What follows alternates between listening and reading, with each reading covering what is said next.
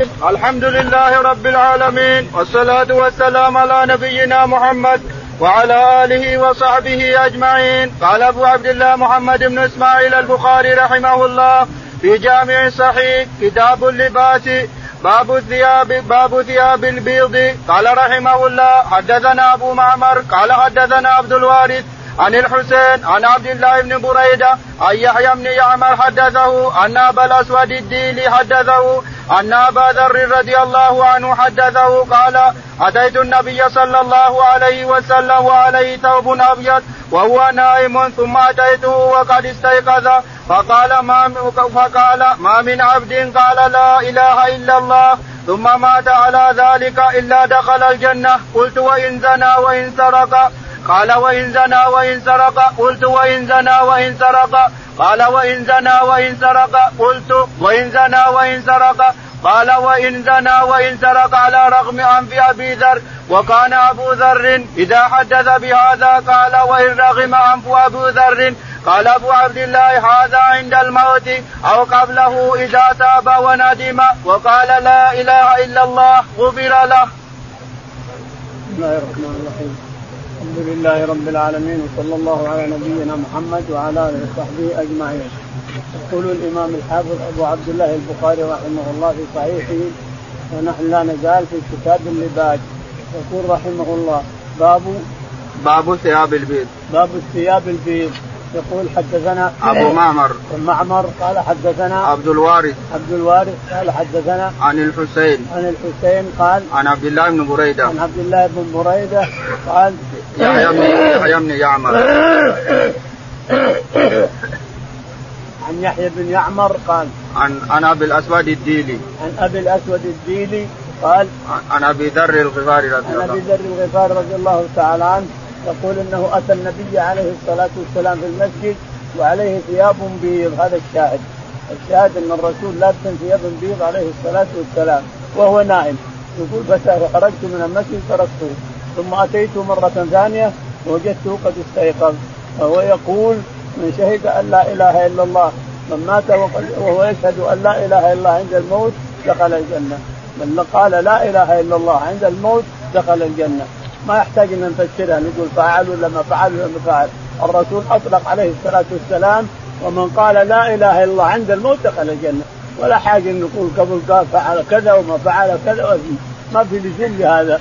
الرسول أطلقها ونحن نطلقها كما أطلقها الرسول. من من قال من كان عند موته من قال عند موته لا إله إلا الله دخل الجنة. الشاهد أن لا إله إلا الله وحدها ما يقال رسول الله ولا شيء لأن داخل رسول الله في الضمن توحد ربك. وحده لا شريك له ما له نظير ولا شبيه ولا شريك تعالى وتقدم. فتقول لا اله يقول لا إله إلا الله عند الموت.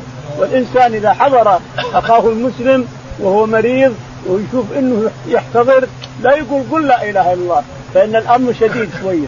الأمر ثقيل على الإنسان حتى ولو عند عند الموت. ثقيل.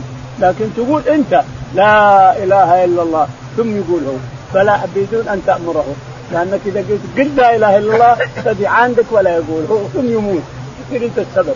لكن أنت قل لا إله إلا الله فيقول لا إله إلا الله. وإذا تكلم أو حصل شيء أو وقت طويل قل أنت لا إله إلا الله.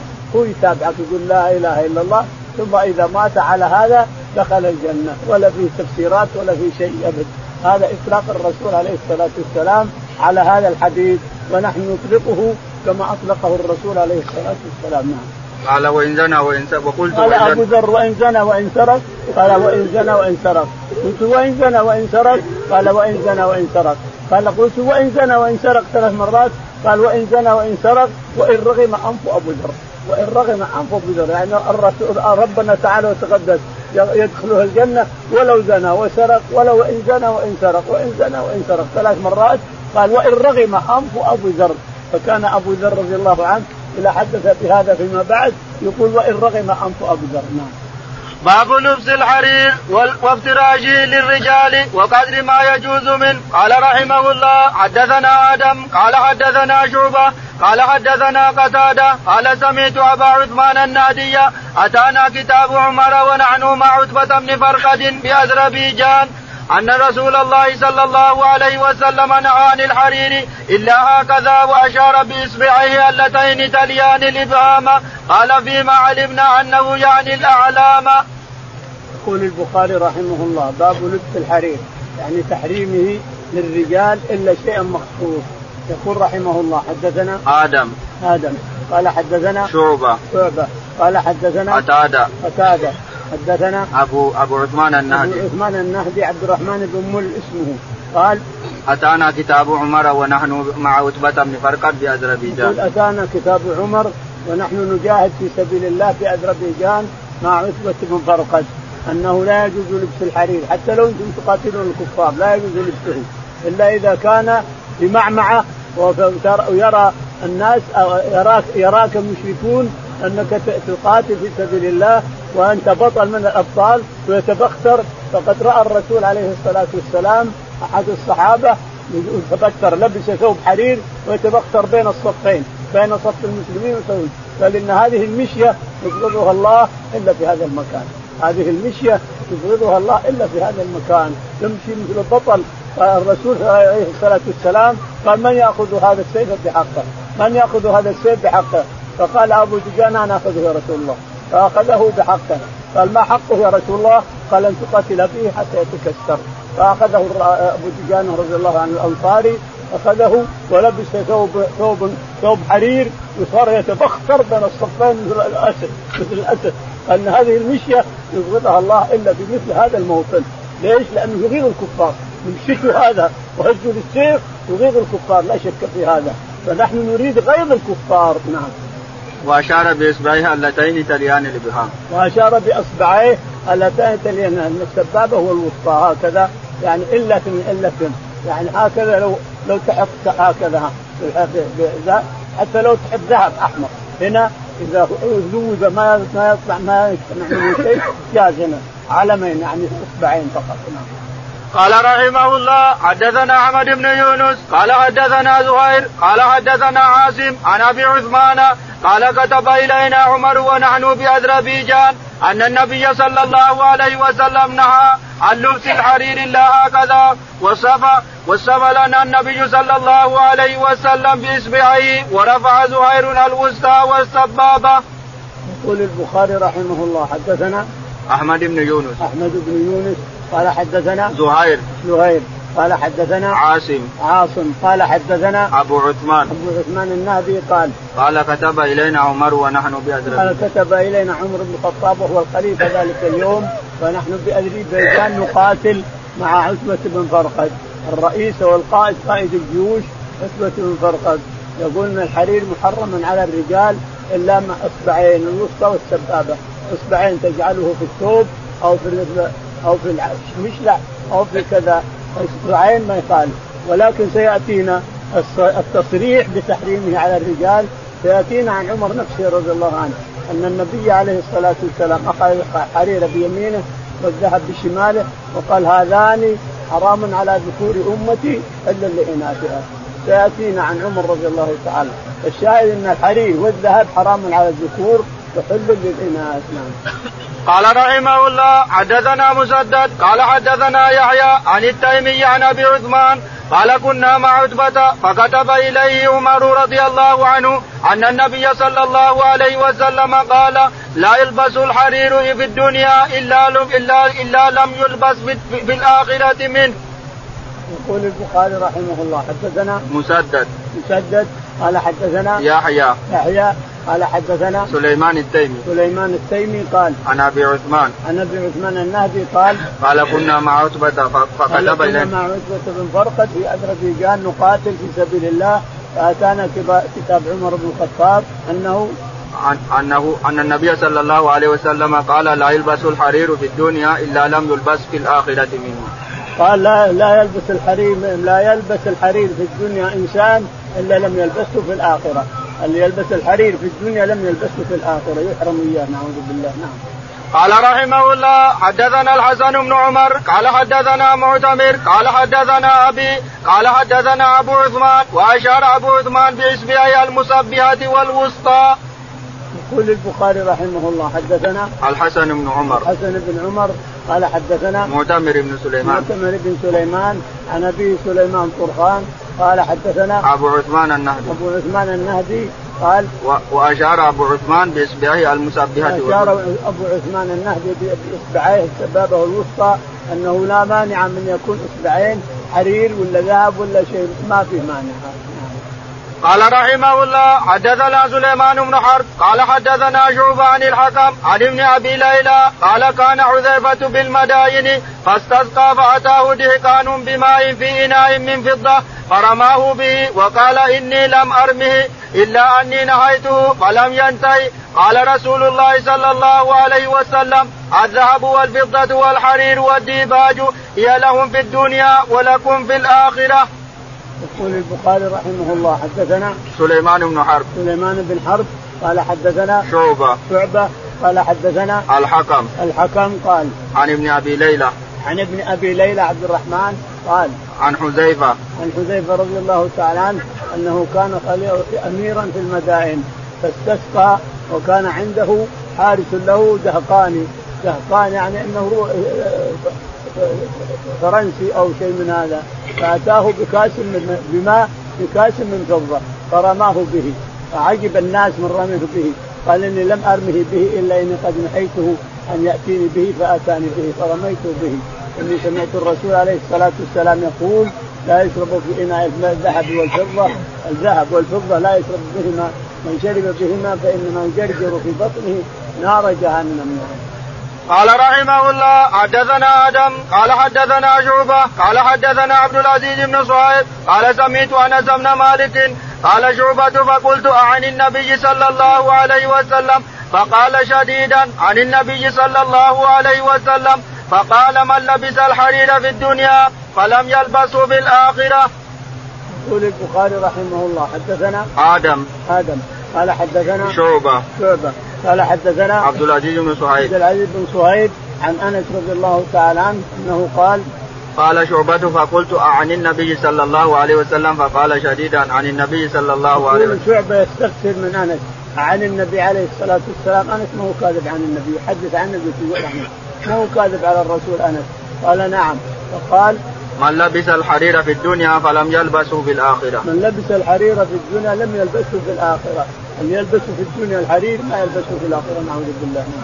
قال رحمه الله حدثنا سليمان بن حرب قال حدثنا حماد بن زيد عن ثابت قال سمعت ابن سمعت ابن الزبير يخطب يقول قال محمد صلى الله عليه وسلم من لبس الحرير في الدنيا لم يلبسه في الآخرة.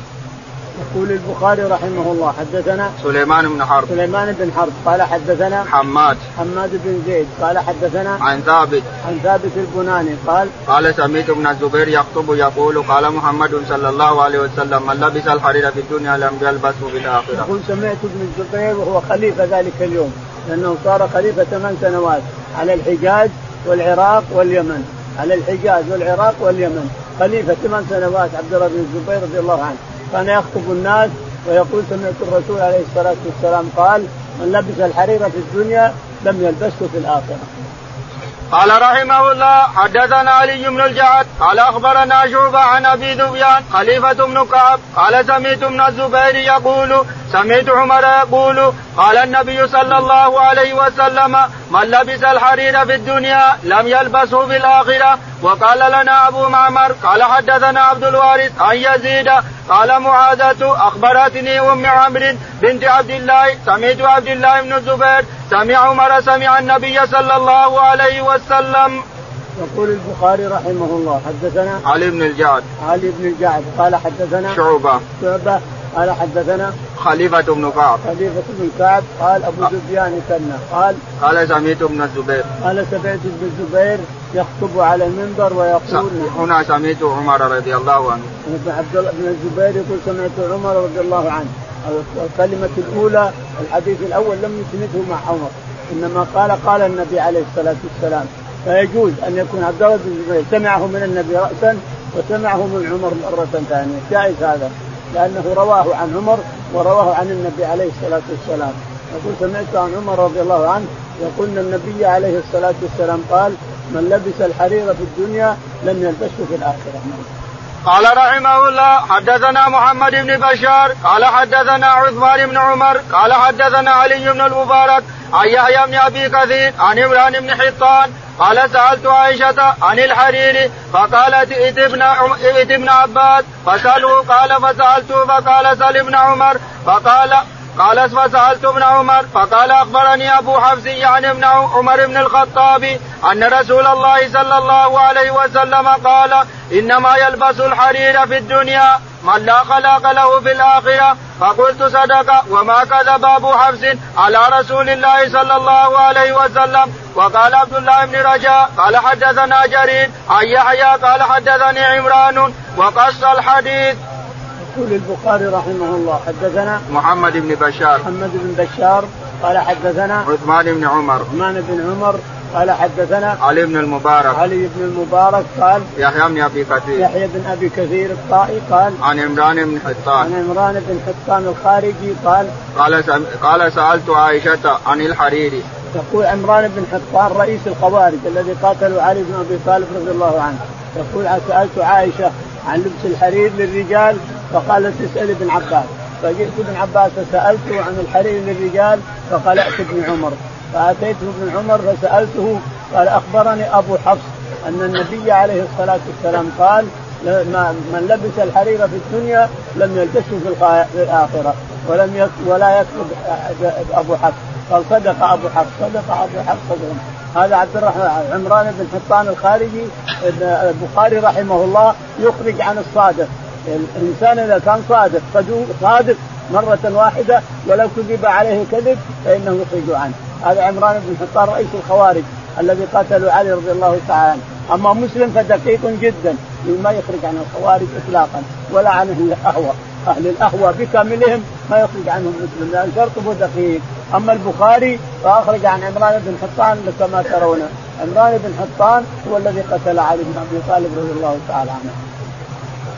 باب مس الحرير من غير لبس ويروى به عن الزبيدي عن الزهري عن أنس عن النبي صلى الله عليه وسلم. قال رحمه الله حدثنا عبيد الله بن موسى عن إسرائيل عن أبي إسحاق عن البراء رضي الله عنه قال أهدي للنبي صلى الله عليه وسلم ثوب حرير فجعلنا نلمسه ونتعجب منه فقال النبي صلى الله عليه وسلم أتعجبون من هذا؟ قلنا نعم. قال مناديل سعد بن معاذ في الجنة خير من هذا. أنا قلت عمران بن حطان اللي قتل علي خطأ هذا. أنا أخطأت في هذا. إنما اللي قتل علي عبد الرحمن بن ملجم من الخوارج أيضا. عبد الرحمن بن ملجم هو اللي قتل علي بن أبي طالب. أما عمران بن حطان فلم يقتل أحد. يقول البخاري رحمه الله حدثنا باب مس الحرير. باب مس الحرير. حدثنا من غير لبس. من غير مس الحرير بيدك بيدك من غير لبس. حدثنا عبيد بن عبيد الله بن موسى. عبيد الله بن موسى. قال حدثنا إسرائيل. إسرائيل. قال حدثنا أبو إسحاق. أبو إسحاق. قال حدثنا عن البراء بن عازب. عن البراء بن عازب. قال قال هدي للنبي صلى الله عليه وسلم ثوب حرير فجعلنا نلمسه. يقول هدي للنبي عليه الصلاة والسلام ثوب حرير أو قال ثياب حرير فجعلنا نلمسه. فقال تعجبون من هذا؟ قلنا نعم يا رسول الله. قال لما ناديل سعد بن معاذ في الجنة خير من هذا. يعني الحرير اللي في الجنة أحسن من هذا واحسن من هذا باب افتراش الحرير. وقال عبيدة هو كلبسه قال رحمه الله حدثنا علي. قال حدثنا وهب بن جرير. قال حدثنا أبي. قال سميت ابن أبي نجيح. عن مجاهد عن ابن أبي ليلى عن حذيفة رضي الله عنه قال نهانا النبي صلى الله عليه وسلم أن نشرب في آنية الذهب والفضة وأن نأكل فيها وأن وأن لبس الحرير والديباج وأن نجلس وأن نجلس عليه. يقول البخاري رحمه الله باب النهي عن افتراش الحرير لأن افتراش الحرير مثل لبسه إذا افترشته تلحفته يعني مثل مثل كأنك لبسته الإنسان يقول البخاري رحمه الله حدثنا علي بن عبد الله. علي بن عبد الله قال حدثنا وهب بن جرير. وهب بن جرير عن أبيه جرير قال عن عن ابن أبي نجيح. عن ابن أبي نجيح عبد الله قال عن مجاهد. عن مجاهد قال عن عبد الرحمن بن أبي ليلى. عن عبد الرحمن بن أبي ليلى عن عن حذيفة. عن حذيفة بن اليمان رضي الله تعالى عنه قال قال نهانا النبي صلى الله عليه وسلم أن نشرب في آنية الذهب والفضة وأن نأكل فيها وأن نهانا النبي عليه الصلاة والسلام أن نشرب في آنية الفضة وأن نأكل فيها ونهانا عن لبس الحرير والديباج. عن لبس الحرير والديباج، الحرير قد شرحته مرتين أو ثلاث أن الحرير هو من سلك دقيق، سلك واحد، الحرير الذي تطويه الإنسان، عندك مثلا أربع امتار، خمس امتار، ست امتار تطويه حتى يتكفك الإنسان، هذا من سلك واحد، أما الديباج والقسي وغيرها فانه من سلكين ما تقدر الانسان إلى آخره. وأن نجس عليه. وأن نجلس أيضا عليه. يعني أن نلبسه أو نفترشه ونجلس ولهذا نهى عن المياثر. المياثر نصفها حرير. المياثر نهى عن الجلوس عليها لأن نصفها حرير. باب لبس القصي. وقال عازم عن أبي برد عن أبي بردة. قال قلت لعلي ما القصية؟ قال ثياب أتتنا من الشام أو من مصر مضلعة فيها حرير فيها أمثال الأترج والميذرة. كانت النساء تصنع لبعولتهن مثل القطائف يسفرنها وقال جرير عن يزيد في حديث القسية ثياب مضلة يجاء بها من مصر فيها الحرير والميثرة جلود السباع وقال أبو عبد الله عاصم أكثر وأصح من الميثرة. في الميثرة. يقول البخاري رحمه الله حدثنا باب لبس القسي باب لبس القسي وهو اللي من سلكين كما قلنا القسي والديباج كله من من من سلكين. وأما الحريف هو من سلك واحد. يقول حدثنا هنا علق وقال عاصم عاصم بن سليمان. قال عاصم عن؟ عن أبي بردة. عن أبي بردة عن؟ قال قلت لعلي ما القسي قال قلت لعلي ما القسي قال ثياب تاتينا من مصر. فيها أعلام إشكال إشكال الأترجة، الأترجة مثل صوره الأترجة، هنا صوره وهنا صوره وهنا صوره وهي حرير، الصور هذه اللي مثل الأترجة حرير، فلهذا نهى نهي عن لبسها. والميثرة كانت النساء تصنع لبولتهم والميثرة كانت النساء تصنعها لنساء لرجالهم نصفها حرير. وقال جرير عن يزيد في حديث القاسية ثياب مضلات يجاء بها من مصر فيها الحرير. وقال جرير عن و يعني جرير, جرير عن يزيد جد وقال جرير عن يزيد في حديث عن يزيد في حديثه أن هذا القسي القسي ياتي به ثياب تأتي من مصر فيها صور أعلام من الحرير فيها أعلام فيها أعلام من الحرير. هذا منهي عن الاستثناء قال رحمه الله حدثنا محمد بن مقاتل قال أخبرنا عبد الله قال أخبرنا سفيان عن أشعث بن أبي الشعثاء قال حدثنا معاوية بن سويد بن مقرن عن ابن عاذب عن ابن عاذب قال نهانا النبي صلى الله عليه وسلم عن المياثر الحمر والقصي. يقول البخاري رحمه الله حدثنا محمد بن مقاتل. محمد بن مقاتل قال حدثنا ابن المبارك. ابن المبارك عبد الله قال حدثنا سفيان الثوري. سفيان الثوري قال عن أشعث بن أبي شعثة. عن أشعث بن أبي الشعثاء عن عن سويد بن مقرن. عن سويد بن مقرن عن عن عن البراء بن عازب. عن البراء بن عازب رضي الله تعالى عنه قال قال نهانا النبي صلى الله عليه وسلم عن مياتر الحمر. قال نهانا النبي عليه الصلاة والسلام عن المياتر الحمر. اللي تصنعها النساء لرجالهن لأن فيها حرير. المياتر الحمر هذه فيها حرير واللون أيضا أحمر مثل الدم وقد نهى النبي عليه الصلاة والسلام عن لبس الأحمر حتى لو ما في حرير. لبس الأحمر القانع اللي كله أحمر كل لونه أحمر نهى عن لبسه النبي عليه الصلاة والسلام للرجل والمرأة. نهى عن لبسه للرجال والنساء. الأحمر القانع مثل الدم ما في لون غير الحمار. ما يجوز لبسه لا للرجل ولا للمرأة. باب ما باب ما يرخص للرجال من الحرير للحكة. قال رحمه الله حدثنا محمد قال أخبرنا وكيع قال أخبرنا جوبا عن قتادة عن أنس قال رخص النبي صلى الله عليه وسلم للزبير وعبد الرحمن في لبس الحرير لحكة بهما. يقول البخاري رحمه الله باب ما يرخص ما يرخص نعم. للرجال من الحرير ما يرخص للرجال من الحرير في الحرب أو في الحكة.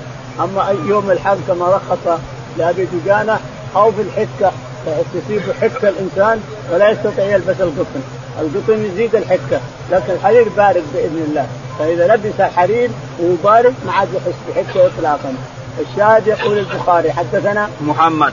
محمد قال حدثنا وكيع بن الجراح. وكيع بن الجراح قال عن شعبة. عن شعبة قال عن قتادة. عن قتادة قال عن أنس بن مالك. عن أنس رضي الله عنه قال قال رخص النبي صلى الله عليه وسلم للزبير وعبد الرحمن في لبس الحرير للحكة للحكة يقول أنس رضي الله تعالى عنه رخص النبي عليه الصلاة والسلام لعبد الرحمن بن بن عوف وسعد بن أبي وقاص أن يلبس الحرير لحكة أصابتهما. حكة أو جرب الله أعلم. حكة أو جرب. جرب مع مثل جرب البعارين وإلا حكة حتى الحساسيه يسمونها حساسية. رخص لهم أن يلبسوا الحرير لأنه بارد بإذن الله. طبيعته البروده نعم. باب الحرير للنساء. قال رحمه الله حدثنا سليمان بن حرب. قال حدثنا شوبة. حاون قال وحدثني محمد بن بشار. قال حدثنا غندر. قال حدثنا شعبه عن عبد الملك بن ميسرة. عن زيد بن وهب. عن علي رضي الله عنه قال قساني النبي صلى الله عليه وسلم حلة سيارا فخرجت بها فرأيت الغضب في وجهي فشققتها بين نسائي.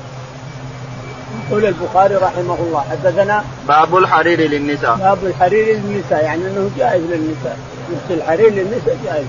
يقول حدثنا سليمان بن حرب. سليمان بن حرب قال حدثنا شعبة. شعبة. قال حدثنا ثم حول السند. ثم حول السند فقال محمد بن بشار. محمد بن بشار بندار. قال حدثنا غندر. غندر بن جعفر. قال حدثنا شعبة. شعبة. قال عن عبد الملك. عن عبد الملك بن عمير. قال عن عن زيد بن وهب. عن زيد زيد بن وهب. زيد بن وهب. قال عن علي. عن علي. عن علي بن أبي طالب. بن أبي طالب رضي الله عنه قال قال كساني النبي صلى الله عليه وسلم حلة سيارا ف- قال فخرج- النبي عليه الصلاة والسلام في حلة سيراء فلبستها فرأيت في وجهي الغضب فنزعتها. يقول شققتها بين الفواطم. يقول بين النساء بين الفواطم. عنده أربع كلها تسمى فاطمة. زوجته وأمه وخالته واخت لخالته إلى آخره.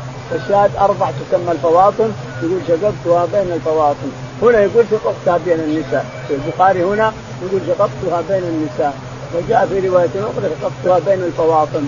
اللي عنده كلها كلمات اللبنان قال رحمه الله حدثنا موسى بن إسماعيل قال حدثنا جويرية عن نافع عن عبد الله أن عمر رضي الله عنه رأى حلة سيارا تباع فقال يا رسول الله لو ابتعتها تلبس تلبسها للوفد إذا أتوك والجمعة قال إنما يلبس هذه من لا خلاق له وأن النبي صلى الله عليه وسلم بعث بعد ذلك إلى عمر حلة سيارا سيارا حرير قساها اياه فقال عمر قسوتنيها وقد سمعتك تقول فيها ما قلت فقال انما بعثت اليك لت- لتبيعها أو تكسوها أو تكسوها قال البخاري رحمه الله حدثنا موسى بن إسماعيل. موسى بن إسماعيل قال حدثنا جويرية. جويرة بن صهر قال حدثنا عن نافع. عن نافع عن ابن عمر قال قال أن عمر رضي الله عنه رأى حلة سيارا تباع فقال عمر عمر رضي الله عنه رأى حلة سيرة يعني حرير تباع عند الباب عند باب المسجد. ودخل على النبي عليه الصلاة والسلام وقال لي لو اشتريتها يا رسول الله للخطب وللوفود للوفود لا جو تلبسها تزين بها وللخطبة خطبة الجمعة. فقال إنما يلبس هذا من لا خلاق له في الآخرة. يقول ثم بعث ذهب عمر فبعث وراءه بحلة من الحلل هذه الحريرية. فأتى عمر رضي الله عنه قال ألم- تنهني عنها يا رسول الله؟ قال إنما بعثت بها لتبيعها أو تكسوها. لتبيعها أو تكسوها أنت حر. أما اكساها وخذ ثمنها وإلا بيعها نعم. قال رحمه الله حدثنا أبو اليمان قال أخبرنا شعيب عن الزهري قال أخبرني أنس أنس بن مالك انه راى على أم كلثوم على ام كلثوم بنت رسول الله صلى الله عليه وسلم برد حرير. يقول البخاري رحمه الله حدثنا؟ حدثنا أبو اليمان. أبو اليمان قال حدثنا؟ شعيب. شعيب قال حدثنا؟ الزهري. الزهري قال؟ أخبرني أنس بن مالك. أخبرني أنس بن مالك قال؟ أنه رأى على كلثوم بنت رسول الله صلى الله عليه وسلم برد حرير سيارا أنه رأى على أم كلثوم بنت رسول الله عليه الصلاة والسلام بنت الرسول عليه ام كلثوم بنت الرسول عليه الصلاة والسلام بردة سيارة يعني من الحرير ام كلثوم بنت الرسول توفيت بعد بدر بقليل نعم. باب ما كان النبي صلى الله عليه وسلم يتجوز من اللباس والبسط. قال رحمه الله حدثنا سليمان بن حرب قال حدثنا حماد بن زيد عن يحيى بن سعيد عن عبيد بن حنين عن ابن عباس رضي الله عنهما قال لبست سنة وأنا أريد أن أسأل عمر من المر من المرأة عن المرأتين اللتين تظاهرتا على النبي صلى الله عليه وسلم فجعلت اهابه فنزل يوما منزلا فدخل الأراك فلما خرج سألته فقال فقال عائشة وحفصة ثم قال كنا في الجاهلية لا نعد النساء شيئا. فلما جاء الإسلام وذكرهن الله رأينا لهن بذلك علينا حقا من غير أن ندخلهن في اشفي شيء من أمورنا. وكان بيني وبين امرأتي كلام فأغلظت لي فقلت لها وإنك لهناك؟ قالت تقول هذا لي وابنتك تؤذي النبي صلى الله عليه وسلم. فأتيت حفصة فقلت لها إني أحذرك أن تعصي الله ورسوله وتقدمت إليها. في في أذاه فاتيت ام سلمه فقلت لها فقالت أعجب منك. يا عمر قد دخلت في أمورنا فلم يبق إلا أن تدخل بين رسول الله صلى الله عليه وسلم وأزواجه فرددت. وكان رجل من الأنصار إذا غاب عن رسول الله صلى الله عليه وسلم وشهدته أتيته بما يكون وإذا غبت عن رسول الله صلى الله عليه وسلم وشهد اتاني بما يكون من رسول الله صلى الله عليه وسلم. وكان من حول رسول الله صلى الله عليه وسلم. قد استقام له فلم يبق إلا ملك غس إلا ملك غسان قد سعد في مشروبة له. وعلى الباب وعلى باب المشروبة. وصيف فأتيته فقلت استأذن لي فدخلت فإذا النبي صلى الله عليه وسلم. على حصير قد أثر في جنبي في جنبه وتحت رأسه مرفقة من أدم حشوها ليف وإذا أهب وإذا أهب معلقة وقرد فذكرت الذي قلت لحفصة وأم سلمة والذي ردت علي أم سلمة فضحك رسول الله صلى الله عليه وسلم فلبث فلبث تسعة وعشرين ليلة ثم نزل. عليه الصلاة والسلام يقول البخاري رحمه الله في قصة هجر الرسول عليه الصلاة والسلام لأزواجه حينما أغلظن عليه. هجرهن شهر ولكن جعل عليه الصلاة والسلام الشهر 29 يقول البخاري رحمه الله حدثنا سليمان بن حرب. سليمان بن حرب. قال حدثنا حماد بن زيد. حماد بن زيد. قال حدثنا يحيى بن سعيد الأنصاري. يحيى بن سعيد الأنصاري. قال عن عبيد بن حنين. عن عبيد بن حنين عن عن ابن عباس. عن ابن عباس رضي الله عنهما قال قال قال لبست سنة وأنا أريد أن أسأل عمر عن المرأتين اللتين تظاهرتا على النبي صلى الله عليه وسلم فجعلت أهابه يقول ابن عباس رضي الله عنه لبثت سنة كاملة وأنا أريد أن أسأل عمر لكن له هيبة. يقول عمر سبحان الله له شخصية وله هيبة. يقول سنة كاملة. حتى خرجنا حجاج أنا وهو خرجت معه للحج وهو خليفة ذاك اليوم. يقول فدخل العراق فنزل عن ناقته ووقفت أنا. ثم تبعته أنا بماء علشان يتوضا به. فدخل الإراك الأراك شجر الإراك دخل وقضى حاجته ثم خرج فأعطيته الإداوة يتوضأ منها. فقلت يا أمير المؤمنين من الذي تظاهر؟ زوجات الرسول تظاهر من هما؟ قال حفصة وعائشة. عجيب. حفصة وعائشة اللي تظاهر قال نعم. ثم أخذ يقص علي القصة. قال إنا كنا في الجاهلية لا تكلم. المرأة ما لها قيمة إطلاقا. المرأة ما لها قيمة مع الرجل إطلاقا. زوجتك ما لها قيمة معك إطلاقا. لكن لما جاء القرآن وذكرهن ربنا تعالى وتقدس رأينا أن لهن قيمة وأن لهن شخصية وأنه شركاء الرجل المرأة شريكة الرجل. رأينا لكن لم ندخلهن بشؤونهن. شؤوننا السياسية أو الخاصة ما ندخلهن. إنما رأينا أنها أن المرأة لها قيمة ولها احترام ولها كرامة ذكرها الله تعالى في كتابه يقول وكنت أنا متزوج امرأة من الأنصار جاء يوم فتكلمت معها تكلمت مع هذه المرأة فردت علي رد غليظ قلت سبحان الله انت أنت هنا تردين علي أنت هنا وأنت زوجتي ليش ليه, ليه ما أرد عليك ابن الخطاب؟ وابنتك حتى تؤذي الرسول ترد عليه بعد ترد عليه. قلت حصل هذا؟ قالت نعم. فذهبت يقول لبست ثيابي وذهبت إلى حفصة ووجدتها تبكي. لا قبل البكاء. يقول فدخلت عليها وقلت إياك وأن تغضب الله ورسوله. إياك أن تردي على الرسول أو تكلميه أو تحرجيه. اللي تريدين قولي لي وأعطيك إياه. الرسول لا تعرضينه اطلاقا. يقول وتركتها. نصحت هذه النصيحة. وتركتها. ثم أتيتهم سلمة. فتكلمت معهم. فقالت سبحان الله يا عمر بن الخطاب. حتى نساء الرسول تدخل بها. حتى حتى نساء الرسول. تدخل بيننا وبينهن وبين زوجهن بين الرسول وبين أزواجه. تدخل عمر يقول فرجعت منها حزينا على ما ردت علي يقول فذهبت إلى بيتي. يقول وكان لي جار يأتي بالأخبار من الرسول يعطيني اياها وأنا آتي يوم واعطيه وأعطيه الأخبار. يقول فلم أشعر يوم واذا وقال وكنا نتحدث أن الغساني ملك أيليا أنه يحذي الخيل يبي يغزو المدينة. هذا حصل ولكن الرسول عليه الصلاة والسلام لما انتهى من هذه القصة وغيرها غزا تبوك. لما غزا تبوك هرب جميع من عند الغساني وبقي وحده وصالح الرسول كما سيأتي. صالح الرسول على ألفي حلة وألفي كذا وألفي كذا وألفي كذا وألف كذا على أن يرجع. بس خلاص أنا أنا ما عاد أغزوك ولا أتعرضت لأنه هربوا جميع أهل الشام. لما سمعوا أن الرسول خرج من المدينة فهرب جميع من حوالي من حوالي الغساني من القرى ومن المدن ومن شيء وذهبوا إلى أنطاكية. ذهبوا إلى هرقل يهتدون به. لأن الرسول أخبر أنه نصر بالرعب مسيرة شهر ومن المدينة إلى الشام شهر. نصر بالرعب مسيرة شهر عليه الصلاة والسلام. الشاهد أن عمر قال أن رجلا من الأنصار نتناول أنا وياه في الأخبار أو الحديث التي يأتي بها الرسول عليه الصلاة والسلام. يقول فأتاني يوما نوبته أتاني يوما فدق الباب علي بالقوة. تعال أنت هنا تعال اطلع اطلع. يقول فخرجت ماذا؟ جاء الغساني قال أعظم من ذلك، ما هو؟ قال طلق الرسول نساء، الله طلق نساء قال نعم، يقول فلبست ثيابي وذهبت إلى حفصة ووجدت النساء كلها تبكي، النساء أو التسع تبكي، طيب ما قلت يا حفصة ما قلت تغضبينهم يقول فاستأذنت.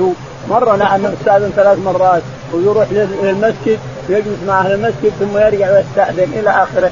المهم انه اختصر هنا أنه أذن له ودخل عليه الصلاة والسلام على الباب وصيف للرسول عليه الصلاة والسلام.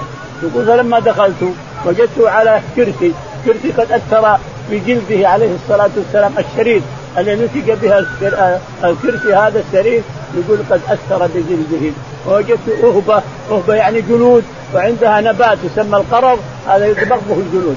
نبات يسمى القرض يطبق به الجلود. أهبة جلود تحتاج إلى دبغ القرض عندها.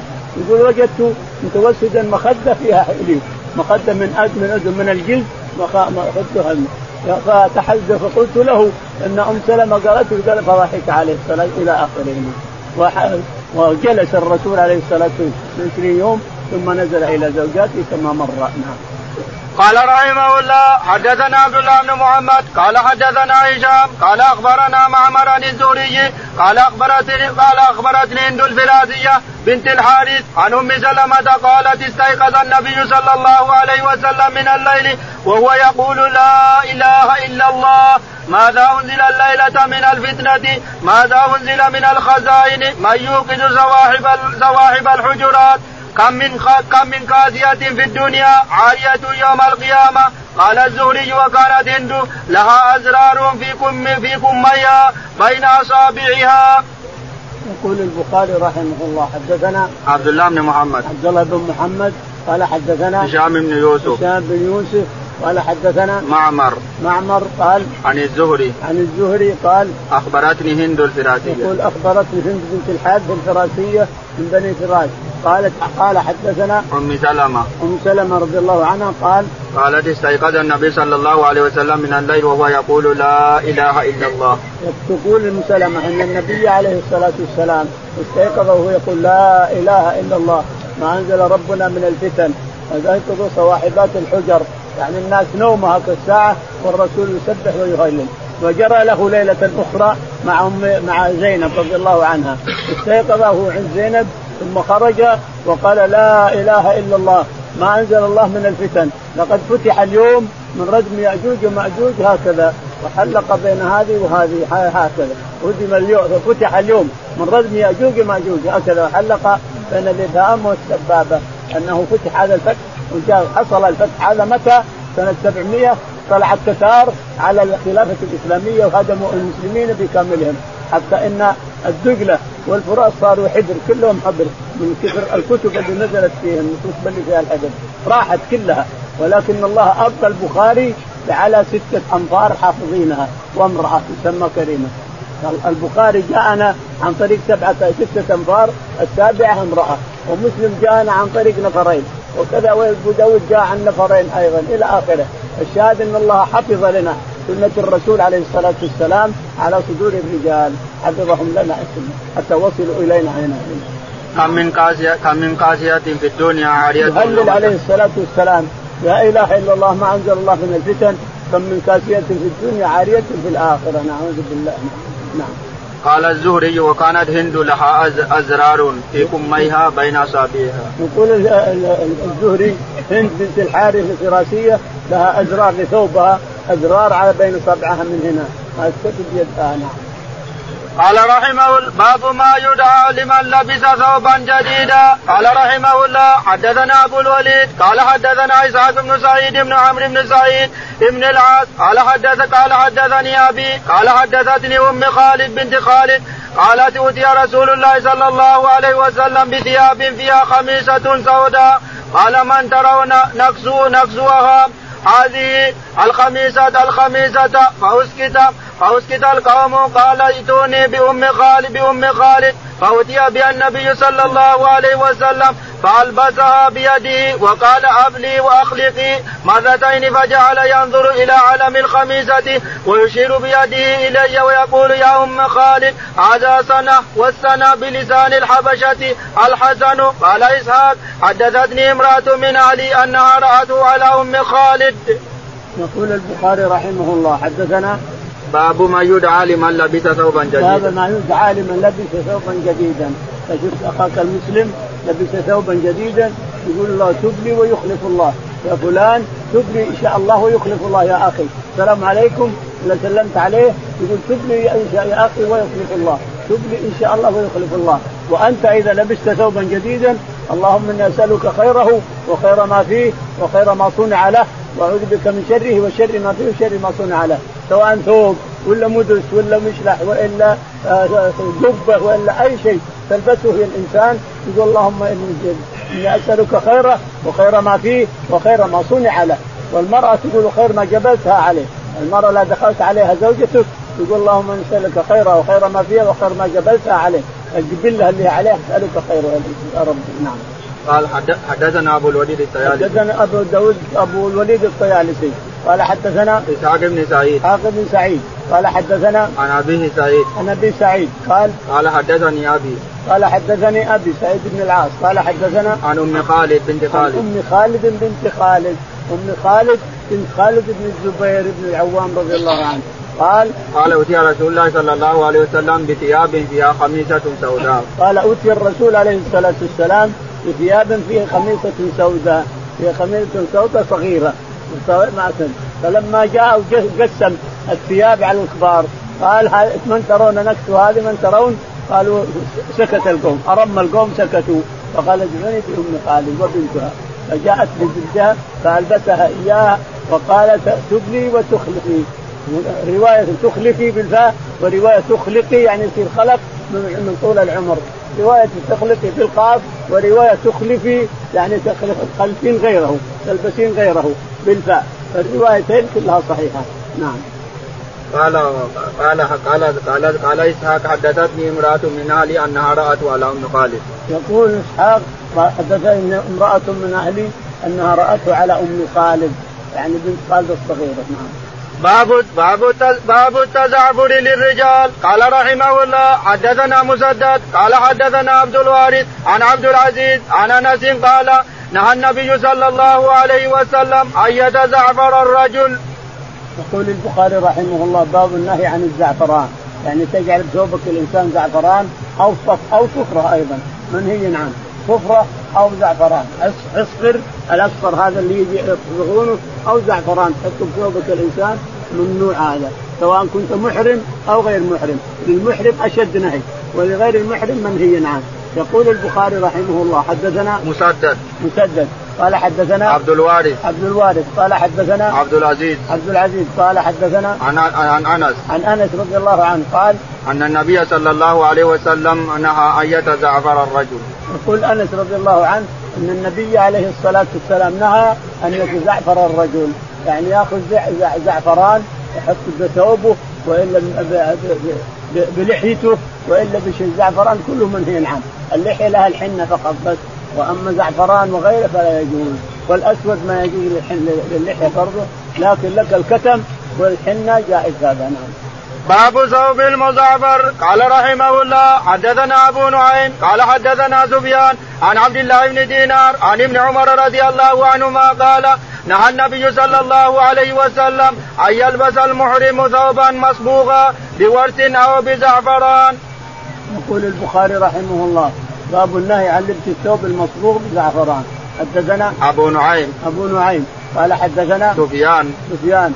قال حدثنا عبد الله بن دينار. عبد الله بن دينار قال عن ابن عمر. عن ابن عمر رضي الله عنهما قال قال نهى النبي صلى الله عليه وسلم أن يلبس المحرم ثوبا مصبوغا قال نهى النبي عليه الصلاة والسلام أن يلبس الرجل ثوبا مصبوغا بزعفران يعني. ثوب مصبوغ بزعفران. سواء محرم أو غير محرم. حتى المرأة ما ما يجوز تلبس الزعفران المزعفر وهي محرمة، إذا صارت محرمة ما يجوز تلبس المزعفر وهي محرمة، الرجل لا محرم ولا غير محرم ما يجوز يلبس المزعفر، نعم. باب ثوب الأحمر. قال رحمه الله حدثنا أبو الوليد قال حدثنا شوبة عن أبي إسحاق سمع البراء رضي الله عنه يقول كان النبي صلى الله عليه وسلم مرفوعا وقد رأيته في حلة حمراء ما رأيت شيئا أحسن منه. يقول البخاري رحمه الله باب الحلة الحمراء. حمراء اللي ما هي حامرة النقع ولا نهى عن الأحمر الثوب الأحمر اللي مثل الدم نهى عنه النبي عليه الصلاة والسلام. لكن هذا حمراء ما هو حمر ناقع حمراء فاك شوية فاك صفار يقول حدثنا أبو الوليد الطيالسي. أبو الوليد الطيالسي. قال حدثنا شعبة. شعبة. قال حدثنا أبو إسحاق. أبو إسحاق قال عن البراء بن عازب. عن البراء بن عازب قال قال قال يقول كان النبي صلى الله عليه وسلم مربوعا وقد رأيته في حلة حمراء ما كان النبي عليه الصلاة والسلام مربوعا. يعني عريض ما بين المنكبين عليه الصلاة والسلام مربوع. يعني طوله وعرضه سواء إلا أن الطول قليل. ولكنه عريض بعيد ما بين المنكبين بهذا الشكل. يقول كان مربوعا ورأيته لابسا حله حمراء. حلة حمراء ليس فيها نقط غير الحمار باب الميثرة الباب الميثرة الحمراء. قال رحمه الله حدثنا قبيصة بن عقبة قال حدثنا سفيان عن الأشعث عن معاوية بن سويد بن مقرن عن البراء رضي الله عنه قال أمرنا النبي صلى الله عليه وسلم بسبع عيادة المريض واتباع الجنائز واتباع الجنائز وتشميت العاتز ونهانا عن لبس الحرير والديباج والقسي والاستبرق ومياثر الحمر. يقول البخاري رحمه الله حدثنا باب الميثرة الحمراء. باب الميثرة الحمراء وأنه منهي عن افتراشها الميثرة الحمراء قطيفة تصنعها النساء لأزواجهن منهي عنها إذا كانت حمراء. حمار ما فيه لون غير الحمار. وإذا كان فيها حرير منهي عنها أيضا. يقول حدثنا قبيصة. قبيصة. قال حدثنا سفيان. سفيان. قال حدثنا عن اشعث بن أبي الشعثة اشعث بن أبي الشعثة قال عن عن معاوية بن سويد بن معاوية بن سويد بن مقرن قال عن البراء بن عازب. عن البراء بن عازب رضي الله تعالى عنه قال أمرنا النبي صلى الله عليه وسلم, وسلم بسبع. يقول النبي عليه الصلاة والسلام أمرنا بسبع ونهانا عن سبع. أمرنا بعياده المريض نعم. واتباع الجنائز. واتباع الجنائز. وتشميت العاطس وتشميت العاطس وإبرار القسم السبع وابرار القسم وإكرام الضيف إلى آخره. نعم. ونهانا عن لبس الحريري ونهانا عن لبس الحريري والديباج والمئثره الحمراء. والقسي. والقسي والمئثره الحمراء التي كلها لونها أحمر. هي فراش تفرش لكن كل لونها أحمر لا يجوز المئثره مع انها فراش يفترشها الناس لكن منهي عنها لأنها حمراء. اللون أحمر كله. والله أعلم. اللهم اهدنا فيمن هديت وعافنا فيمن عافيت. وتولنا فيمن توليت. اللهم توفنا مسلمين. والحسن بالصالحين.